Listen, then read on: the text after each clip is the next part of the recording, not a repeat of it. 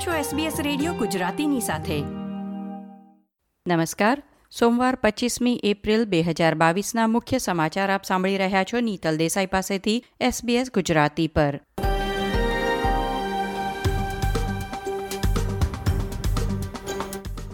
આજના મુખ્ય સમાચાર. ત્રણ વર્ષમાં પ્રથમ વખત આજે ઓસ્ટ્રેલિયાભરમાં એન્ઝેક ડે નિમિત્તે શહીદોના શ્રદ્ધાંજલિ સમારંભમાં હજારો લોકોએ પ્રત્યક્ષ હાજરી આપી. રક્ષામંત્રી પીટર ડટને ઓસ્ટ્રેલિયાને યુદ્ધ માટે તૈયાર રહેવા ચેતવણી આપી. નિયંત્રણો ઉઠાવ્યા બાદ વેસ્ટર્ન ઓસ્ટ્રેલિયામાં આવનાર પ્રથમ જહાજમાં કોવિડ નાઇન્ટીન ફાટી નીકળ્યું.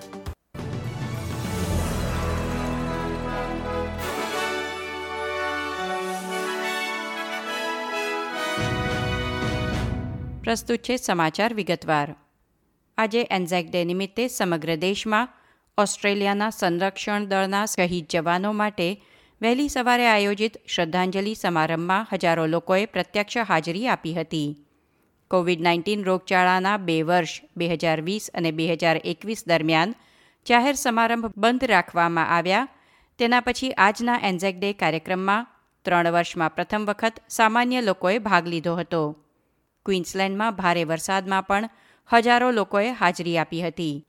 પર્થમાં કોવિડ નિયંત્રણો હેઠળ માત્ર આમંત્રિત મહેમાનો વોર મેમોરિયલ ખાતે આયોજિત કાર્યક્રમમાં ભાગ લઈ શક્યા હતા. આજથી એકસો સાત વર્ષ પહેલાં વિશ્વયુદ્ધ દરમિયાન ઓસ્ટ્રેલિયા અને ન્યૂઝીલેન્ડના સૈનિકો તુર્કીના ગલીપલી તટ પર ઉતર્યા હતા. આઠ મહિના સુધી મોટી મુશ્કેલીઓ અને જાનહાની સહન કર્યા પછી એન્ઝેક સૈનિકોનો પરાજય થયો હતો. તેમની બહાદુરી લશ્કરી બલિદાનનું કાયમી પ્રતીક બની ગઈ છે. દેશની રાજધાની કેનબેરામાં ઓસ્ટ્રેલિયન વોર મેમોરિયલ ખાતે આયોજિત કાર્યક્રમને સંબોધતા ગવર્નર જનરલ ડેવિડ હર્લીએ કહ્યું હતું કે સૈનિકોની બહાદુરી અને બલિદાન ઓસ્ટ્રેલિયન જનમાનસનું પ્રતીક છે. વડાપ્રધાન સ્કોટ મોરિસને ઓસ્ટ્રેલિયાના યુદ્ધના અનુભવ અને યુક્રેનની વર્તમાન પરિસ્થિતિ વચ્ચે સરખામણી કરતા કહ્યું હતું કે ઓસ્ટ્રેલિયાએ ભૂતકાળમાં જે વિકટ પરિસ્થિતિમાંથી પસાર થવું પડ્યું હતું તે જ સંજોગો આજે યુક્રેનમાં જોવા મળી રહ્યા છે. સંરક્ષણ પ્રધાન પીટર ડટન કહે છે કે શાંતિ જાળવવાનો એકમાત્ર રસ્તો યુદ્ધની તૈયારી છે. પ્રધાન ડટને ચેતવણી આપી છે કે યુક્રેનમાં યુદ્ધ એ પ્રશાંત મહાસાગરમાં ચીનના વધતા પ્રભાવથી ઊભા થઈ રહેલા જોખમની સતત યાદ અપાવે છે. વિપક્ષ તરફથી નાયબ લેબર નેતા રિચર્ડ માલ્સે સંરક્ષણ પ્રધાનની ટિપ્પણી પર પ્રતિક્રિયા આપતા કહ્યું કે સરકારે વાતો ઘણી કરી છે, પરંતુ દેશની સુરક્ષા સુનિશ્ચિત કરવા અમે આ સરકાર હેઠળ ખાસ કોઈ તૈયારી જોઈ નથી. લિબરલ ઉમેદવાર કેથરીન ડીવીસે કહ્યું હતું કે ટ્રાન્સજેન્ડર ખેલાડીઓ વિશે તેમણે કરેલ વિવાદાસ્પદ ટિપ્પણીઓને કારણે તેમને મારી નાખવાની ધમકીઓ મળી છે, જેના કારણે તેમના પરિવારને સિડની છોડવું પડ્યું હતું. ન્યૂ સાઉથ વેલ્સ પોલીસના પ્રવક્તાએ જણાવ્યું છે કે તેમને લિબરલ પાર્ટીના ઉમેદવાર સામે ધમકીના કોઈ અહેવાલ મળ્યા નથી.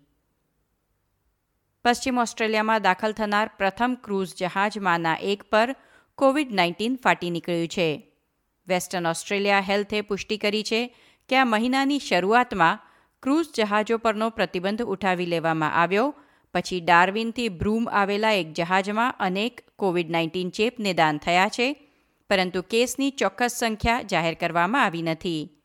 ચેપગ્રસ્ત મુસાફરો અને તેમના નજીકના સંપર્કમાં આવેલા લોકોને અલગ કરવામાં આવી રહ્યા છે અને તમામ મુસાફરો અને ક્રૂની તપાસ કરવામાં આવી રહી છે.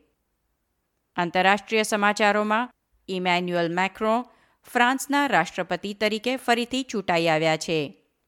ફ્રાન્સના પ્રમુખ તરીકે બીજી મુદત માટે જીતનાર તેઓ માત્ર ત્રીજી વ્યક્તિ છે અને વીસ વર્ષમાં પ્રથમ વખત કોઈ રાજકારણી બીજી મુદત માટે પ્રમુખ ચૂંટાયા છે.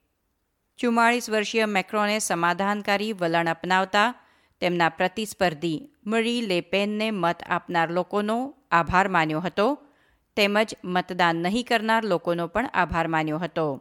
તેમણે કહ્યું છે કે તેમની બીજી મુદત તેમના પ્રથમ કાર્યકાળ કરતાં ઘણી અલગ રહેશે. ખેલ સમાચારોમાં મોટરસ્પોર્ટના ઓસ્ટ્રેલિયન ડ્રાઈવર ડેનિયલ રિકાર્ડોએ સાથી ડ્રાઈવર કાર્લોસ સેન્સની માફી માંગી છે. Daniel Ricciardo ઇટલીમાં Romagna formula one grand prix રેસમાં પ્રથમ લેપમાં સેન સાથે અથડાયા હતા. આ અકસ્માતે સેન્સને રેસમાંથી બહાર ફેંકી દીધા અને તેઓ ડ્રાઈવર ચેમ્પિયનશિપ્સ રેન્કિંગમાં બીજા ક્રમથી પાંચમા ક્રમે સરકી ગયા છે.